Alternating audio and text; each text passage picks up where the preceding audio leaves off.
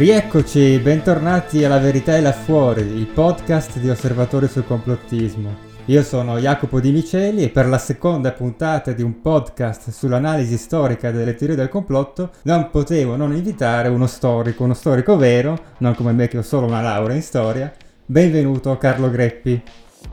Grazie, grazie Jacopo e complimenti per il progetto che ho iniziato a seguire con grande interesse. Carlo è curatore di Fact Checking, una serie di saggi editi dalla Terza che mettono la storia alla prova dei fatti, ripristinando la verità storica contro i luoghi comuni, le falsificazioni, i revisionismi che fanno comodo soprattutto a certe parti politiche. Sono libri divulgativi che hanno il pregio di essere accessibili e fruibili anche dai non addetti ai lavori, anzi possiamo dire che si rivolgono esattamente a loro. Con Carlo oggi parliamo proprio di revisionismo storico e teorie del complotto sulla storia storia. Prima domanda, Carlo. Sì. La storia è sempre stata un campo di battaglia. Giusto l'altro giorno rileggevo la vicenda della donazione di Costantino, il documento falso con cui la Chiesa ha giustificato per secoli il suo potere temporale. Ma perché si ha l'impressione che oggi lo sia più di ieri? Come siamo arrivati al punto che certi fatti storici, che dovrebbero essere ormai scolpiti nella nostra coscienza civica, e qui mi riferisco alla resistenza, oggetto del tuo saggio L'antifascismo non serve più a niente. Com'è possibile quindi che persino queste verità incontrovertibili diventino, come scrivi, narrazioni che hanno stufato, da revisionare, così da salvare presunte controverità? Ma eh, hai fatto benissimo, come dire, a dare profondità storica al tema delle fake news, come le chiamiamo oggi, che come ci insegni, insomma, spesso sono intrecciate a, alle teorie del complotto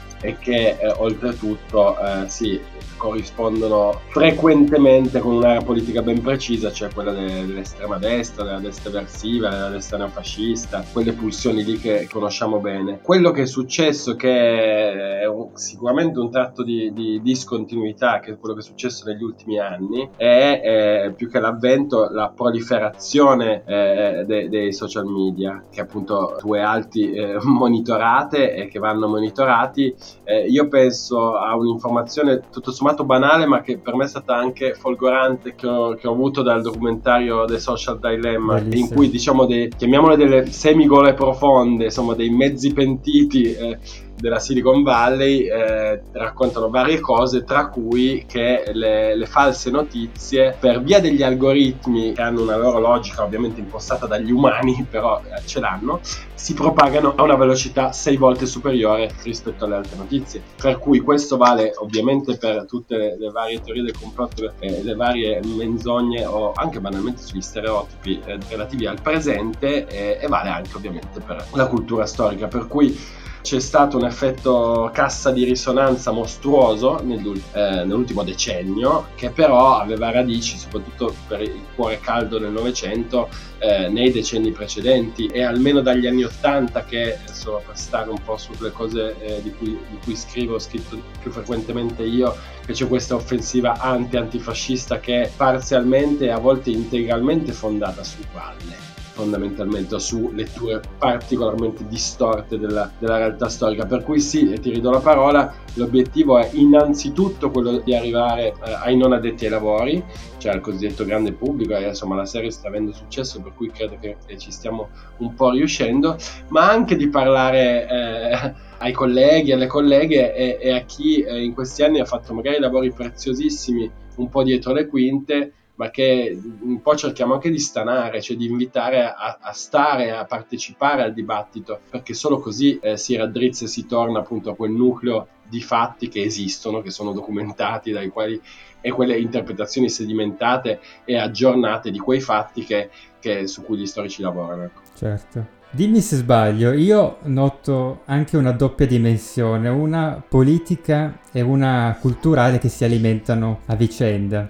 Da un lato il revisionismo storico è un artificio politico per legittimare il passato e quindi direttamente operare un riciclaggio delle idee, diciamo così, e renderle di nuovo accettabili nonostante non lo siano state a lungo. Dall'altro lato, invece, mi sembra che il revisionismo storico sia un'arma culturale un po' figlia del nostro tempo, nel senso che è il prodotto di tutte quelle tendenze postmoderniste che dicevano Non esistono più verità universali, non esiste l'oggettività ma tante opinioni soggettive, la conoscenza va relativizzata in base alla percezione di ciascuno, tutto si può laicamente rimettere in discussione. E così persino una versione alternativa della storia viene normalizzata come un legittimo punto di vista. C'è una citazione del, di George Orwell del 1943 in cui lui sembrava quasi prevedere questi sviluppi e scriveva Ciò che è peculiare della nostra epoca è l'abbandono dell'idea che la storia si possa scrivere in modo veritiero. In passato le persone mentivano deliberatamente o coloravano inconsapevolmente ciò che scrivevano, o lottavano inseguendo la verità, ben sapendo di commettere molti errori, ma in ogni caso credevano che i fatti esistessero e fossero più o meno individuabili. Ecco, a me sembra che oggi che siamo arrivati proprio al, al punto descritto da Orwell, cioè che ci manca una base comune sui fatti storici. Queste teorie del postmodernismo, del decostruzionismo, che pure erano nate in ambito progressista, ora si sono messe involontariamente al servizio dei propagandisti politici dell'estrema destra e dei creatori di fake news. Ma guarda, sono osservazioni importantissime. Diciamo che se da un lato, eh, per fortuna, abbiamo superato un'idea molto positivista del fatto che la storia sia lì, no? sia, sia, qualcosa che come dire, basta spolverare e, e si racconta da sé, la dico ovviamente male, e per cui si è riflettuto molto sulla natura della conoscenza. Dall'altro, appunto, il rischio, la, la, Orwell a 80 anni fa lo diceva benissimo e tu l'hai sottolineato egregiamente. Io credo che forse può apparire paradossale, ma la mia convinzione su cui sto lavorando tanto, io credo che una risposta seria a questo tipo di, di critica che la butta in vacca, scusami il francesismo, è proprio quella di, di, di non nascondere gli strumenti del mestiere, di non nascondere il fatto che la conoscenza è sempre per sua natura provvisoria, è sempre un avvicinamento a, a, reale e non è mai, come dire, nessuno di noi può viaggiare nel tempo e stare in una battaglia e stare fianco a fianco a una vita che non è la sua e, e, e, raccontarla nei minimi dettagli. E anche se potesse farlo avrebbe comunque una dose di soggettività, avrebbe una prospettiva, avrebbe un bagaglio culturale figlio come dicevi giustamente tu del suo tempo, per cui io credo che tutte queste cose vadano sempre dichiarate in qualunque forma che può essere una postiglia, un ringraziamento, nel corpo del testo, sto parlando dei libri, ma evidentemente vale per qualunque altra opera.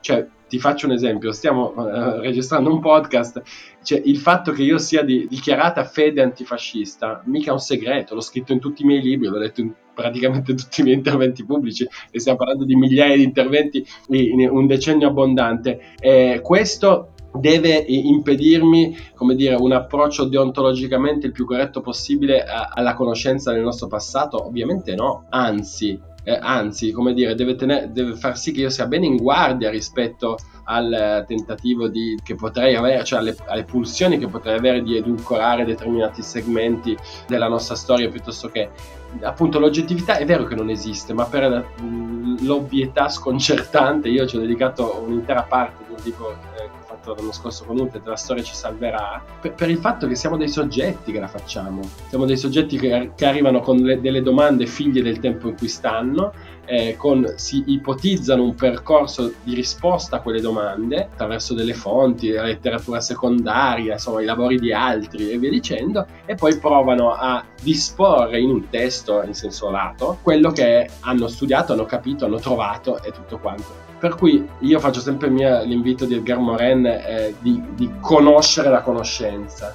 Cioè noi dobbiamo imparare a conoscere la conoscenza, come funziona, come si inciampa, come va avanti, come si sbaglia e tutto quanto, mm-hmm. però senza cadere nel, nel paradosso opposto e dire che bah, a quel punto vale tutto perché, perché tutto è in discussione, tutto è prospettiva, tutto è punto di vista. No, no, la realtà esiste, noi ci possiamo avvicinare a una conoscenza della realtà, questo vale sia nel presente sia nel passato, certo. Esistono, c'è una metodologia per farla che è stata elaborata in millenni di storia umana e che provvisoria per sua natura migliorerà, cambierà e tutto quanto, è per questo che esistono, scusa se mi infiammo ma è un tema centrale, cruciale per me, esistono i professionisti di un determinato segmento che ci aiutano a orientarci, questo è un po' il senso anche di fact checking, faccio l'esempio proprio eh, nazionale popolare per capirci, perché secondo me mette bene in luce luce tutto il dibattito anche tra storia e memoria. Quando uno ti risponde, lo diceva mia nonna, ma io l'ho vissuto, o frasi di questo genere, a me fa sempre venire in mente,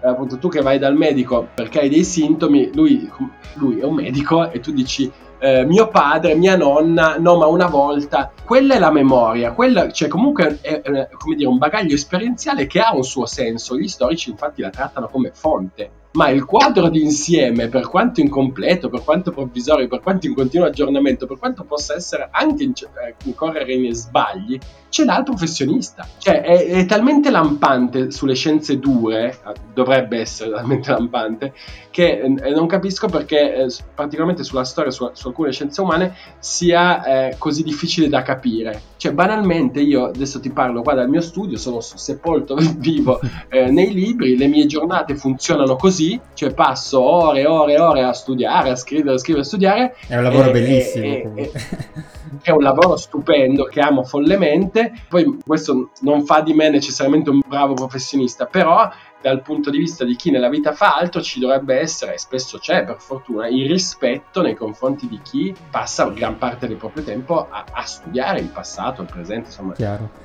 Esatto, questo era proprio uno dei punti che volevo toccare, la confusione fra storia e memoria che è proprio uno dei temi agitati da quelli che vogliono ricostruire una certa versione dei fatti. Uh, un altro punto che volevo toccare eh, riguardo al successo di queste teorie alternative della storia è che si è imposto il luogo comune della storia scritta dai vincitori. In parte questa frase fatta può avere un fondo di verità, d'altronde siamo tutti immersi nella cultura e nei valori dominanti, ma per lo più è diventata un eufemismo per insinuare che forse gli storici non sono così onesti intellettualmente, che non ce la raccontano tutta giusta, perché in fondo sono schierati. Come se, e qui entriamo esattamente nella dimensione del complottismo, agli storici non fosse concesso di indagare il passato senza dar fastidio a qualcuno, che non è vero nemmeno nei casi limite.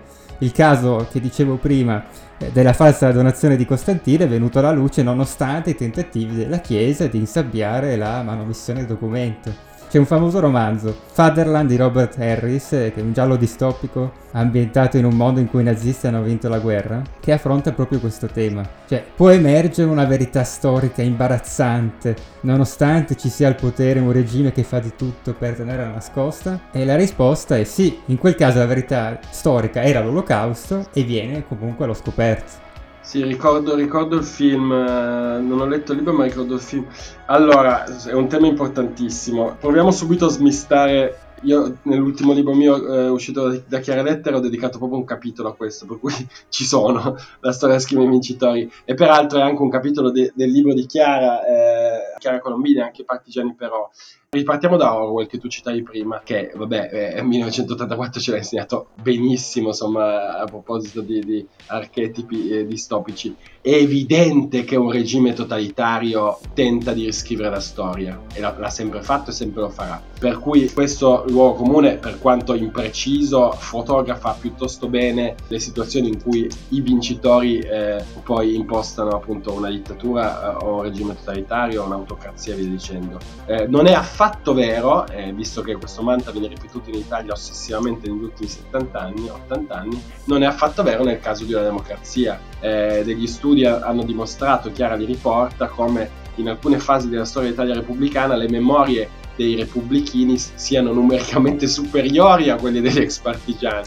Cioè, e, e sappiamo che eh, le, le, memorie di Rodolfo Graziani, un criminale di guerra, un boia assassino del primo e del secondo fascismo, hanno fatto 19 edizioni, sono stati un bestseller ed è un libro che letterariamente fa schifo ed è pieno di formule autogiustificative e, e via dicendo. Cioè, è il libro di un fascista fondamentalmente, no?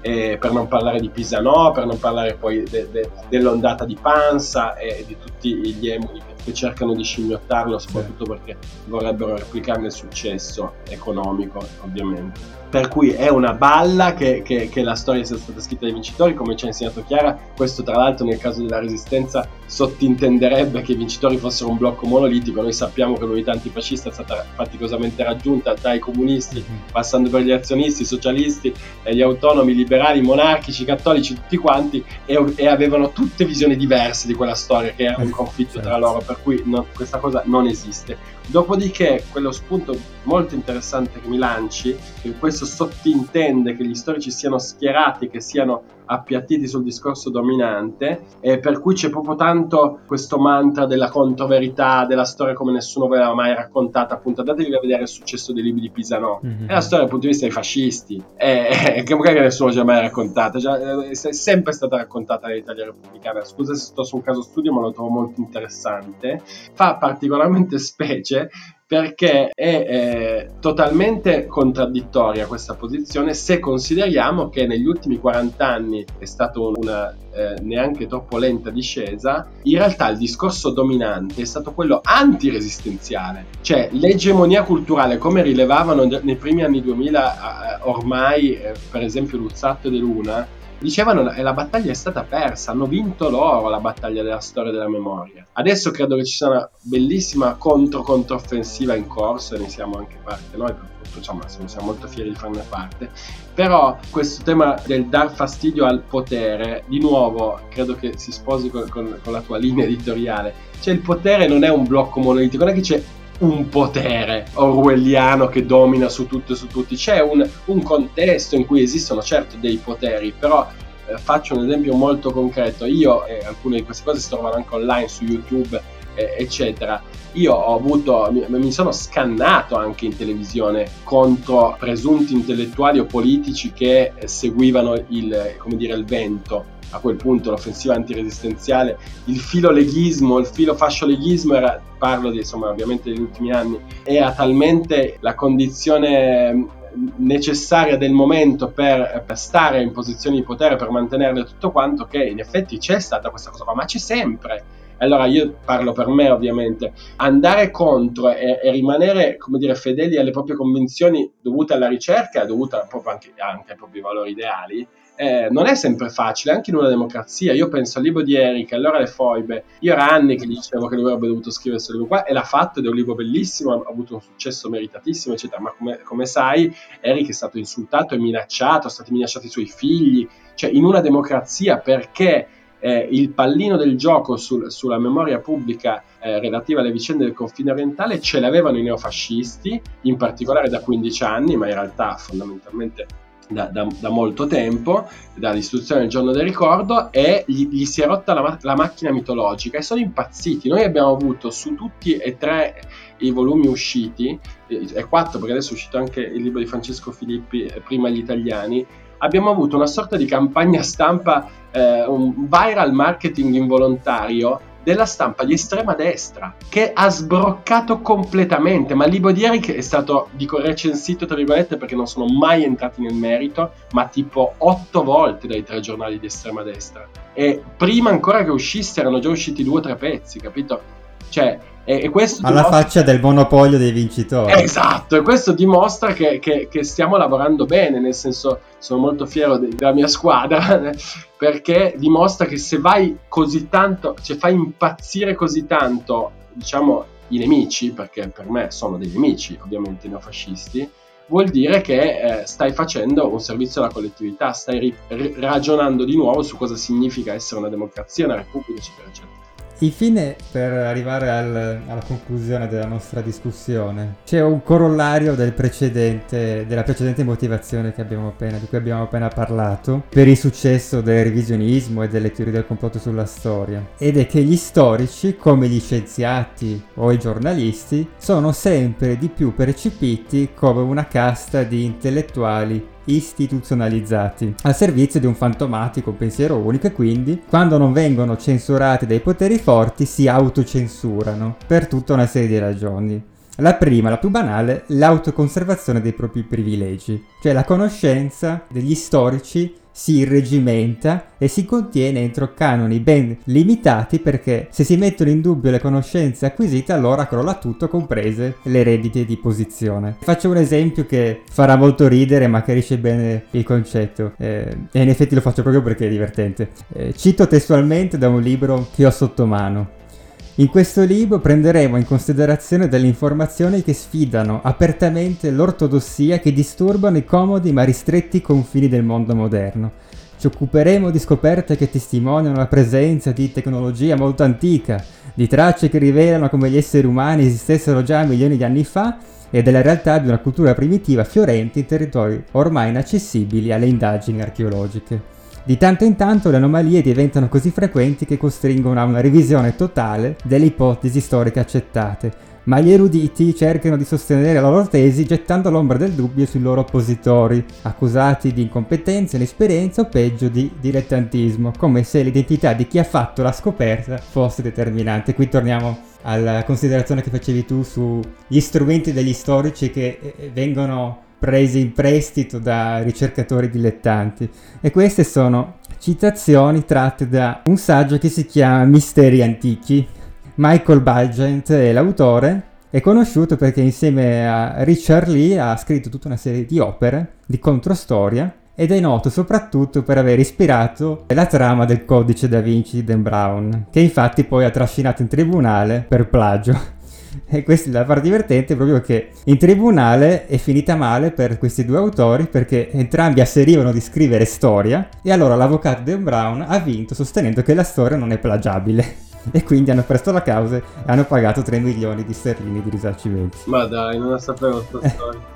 Ecco, e quindi questi due autori, Bagent Lee, sono soltanto però due dei tanti scrittori di controstoria. Cioè, ad esempio, tutto quel filone, un'altra cosa molto divertente, degli antichi astronauti, cioè la teoria secondo cui le costruzioni monumentali delle grandi civiltà sono state costruite da visitatori alieni grazie a tecnologia extraterrestre perché altrimenti sarebbe stato impossibile realizzarle. Mi viene in mente il pianeta delle scimmie.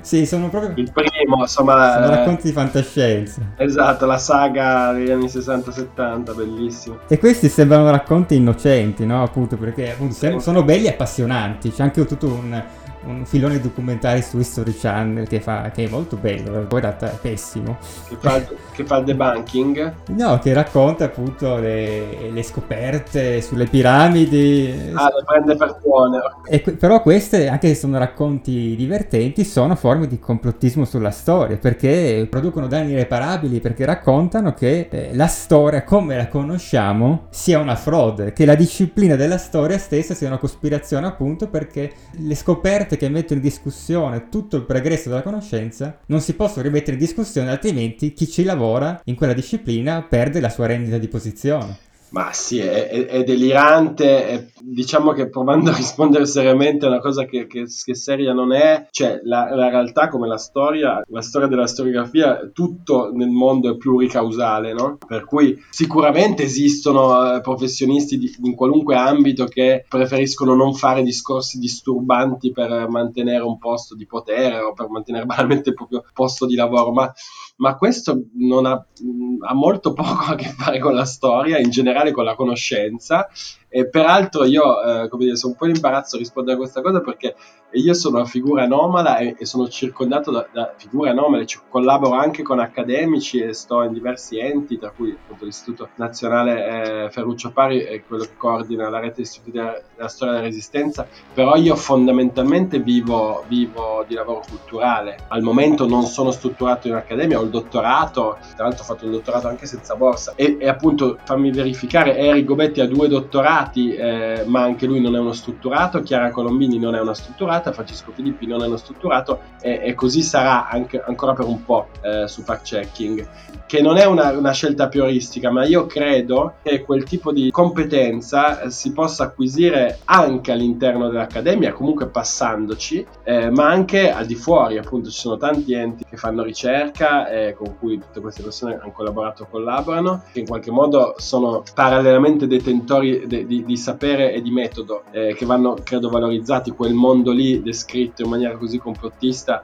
è, è, anche un mondo un po' finito, nel senso che sì, ancora, sicuramente esistono de, degli atteggiamenti corporativi da parte dell'accademia eh, nel mondo anglosassone, in Italia e, e via dicendo, però eh, appunto di nuovo è un po' come la storia scrive vincitori, ma, ma che, che, che, stai a dire? Cioè, cos'è sta roba? Scusa se non sono tanto analitico, ma, ma non funziona così la realtà, cioè, sulla mia pagina Facebook ho, ho ricevuto qualche commento che io lì per lì stavo per bollare come complottismo di quell'area politica di cui parlavamo prima. In realtà poi li ho riletti senti meglio e, e non era neanche così, c'è quest'idea che c'è, c'è un potere da qualche parte che indirizza le nostre vite per delle ragioni ben precise e per cui dobbiamo andarci contro. Ma di cosa stai parlando? Cioè, scusa, eh, no, no, non riesco, tu sei molto più analitico di me.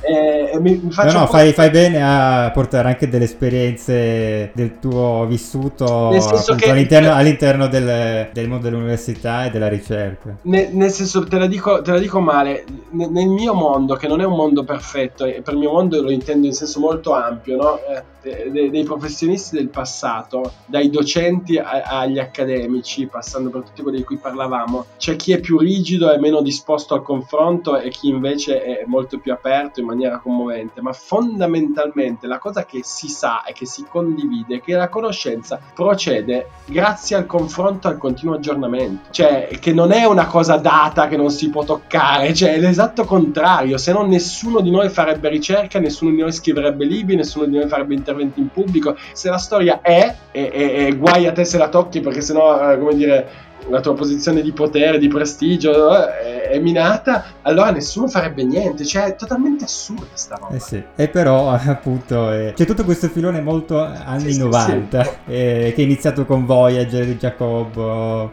e poi è proseguito che appunto ha, ha, fatto dei danni irreparabili. Ah, scusa, aggiungo un'altra Prego. cosa, per, invece vado, vado, sul critico perché secondo me è interessante perché mi sembra speculare. C'è anche il discorso dei, dei certi vecchi, non intendo necessariamente anagraficamente, ma vecchi dentro, che fondamentalmente quello che dicono è su quel tema lì non c'è più niente da dire perché? Perché l'hanno detto loro magari vent'anni fa, magari trent'anni fa, dicono io ho tirato la, la, dire, la riga ho scritto la parola fine, tutto il resto è far rumore, eh, sono cose risapute e lì è una forma di, di, di egolatria che, che, che, è sconcertante. Ragion di più quando ti riferisci a lavori fatti anni o decenni fa, cioè che, è completamente inaccettabile. Lì è una forma di, di, di, atteggiamento, diciamo, baronale, di potere esibito o di evidentemente nasconde delle insicurezze, nasconde la sensazione che quel potere lo si sta perdendo. Cioè, nel senso, non sono uno psicologo, ma mi sembra talmente evidente. Per cui c'è chi tuona contro tutti e tutti dicendo è già stato detto tutto, che è una cazzata, cioè non ha nessun senso, anche perché è stato detto tutto a chi? Anche fosse vero che su un tema è stato talmente scomposto al dettaglio che eh, la conoscenza eh, sì, ma a quante persone sei arrivato? Fin dove è arrivato quel, quel tipo di messaggio? Che forme ha? Cioè, insomma, hai capito, però eh, mi sembra molto speculare. Certo, e poi comunque, come l'operazione fatta da voi sulla terza, la storia si può sempre riscrivere anche in un modo un po' più semplice, no? Senza semplificarla al pubblico, esatto, quindi esatto. Eh, sì, si aggiungono delle cose ma se la, si può scrivere anche in un modo un po' più accattivante. Ok, grazie Carlo di questa chiacchierata. Grazie a te Jacopo. Io ricordo agli ascoltatori di seguire Osservatorio su Complotismo su tutte le piattaforme possibili tranne TikTok perché io non ci sono. Vi rimando poi alla prossima puntata della Verità là fuori. Ciao a tutti.